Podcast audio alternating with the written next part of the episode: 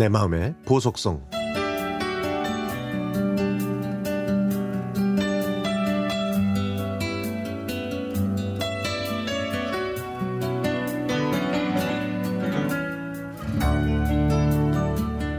한 달 전쯤 새벽에 일을 마치고 귀가하다가 교통사고가 나는 바람에 좀 다쳤습니다.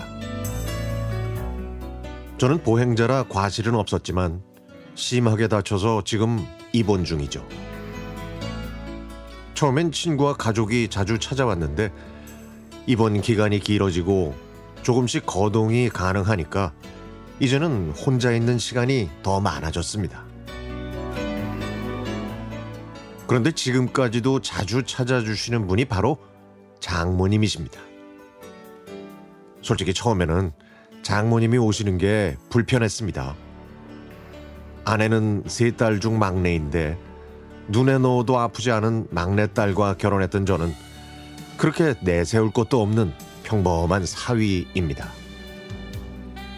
좋은 대학교를 나온 첫째 형님은 안정된 공무원이고 둘째 형님은 돈을 잘 버는 사업가입니다.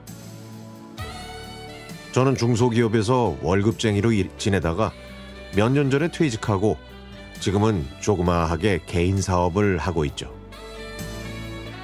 명절이면 위 형님들은 장모님께 용돈도 많이 드리고 비싼 선물을 드리지만 저는 그렇게 해드리지 못했습니다.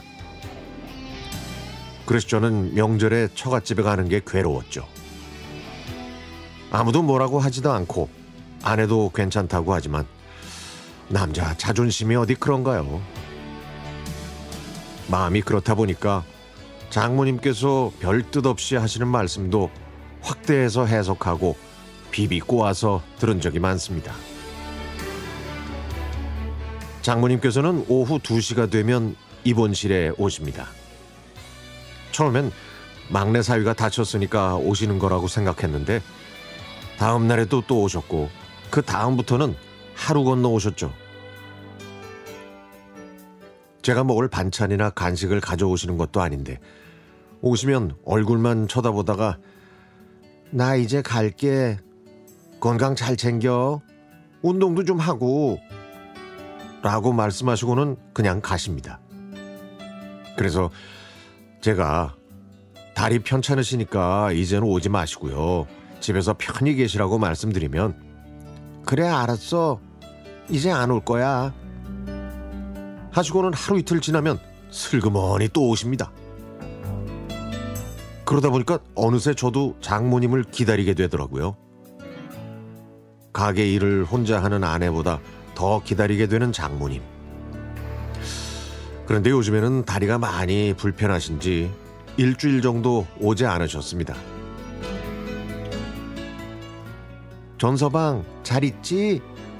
밥 잘 먹고 지내게. 대신 이렇게 매일 문자로 저를 찾아오십니다. 그동안 멀게만 느껴졌던 장모님. 저 스스로 자격지심에 거리를 뒀던 못난 사위가 뭐 그리 애틋해서 아픈 다리를 이끌고 찾아오셨는지요. 장모님의 사랑을 느끼며 그동안 바보같이 생각하고 살갑게 대해드리지 못한 것이 죄송했습니다. 퇴원하면 어머님의 소중한 막내딸 고생 안 하게 더 열심히 일하고 장모님께 귀여움도 떨고 맛있는 것도 많이 사드리겠습니다. 장모님, 감사하고 사랑합니다.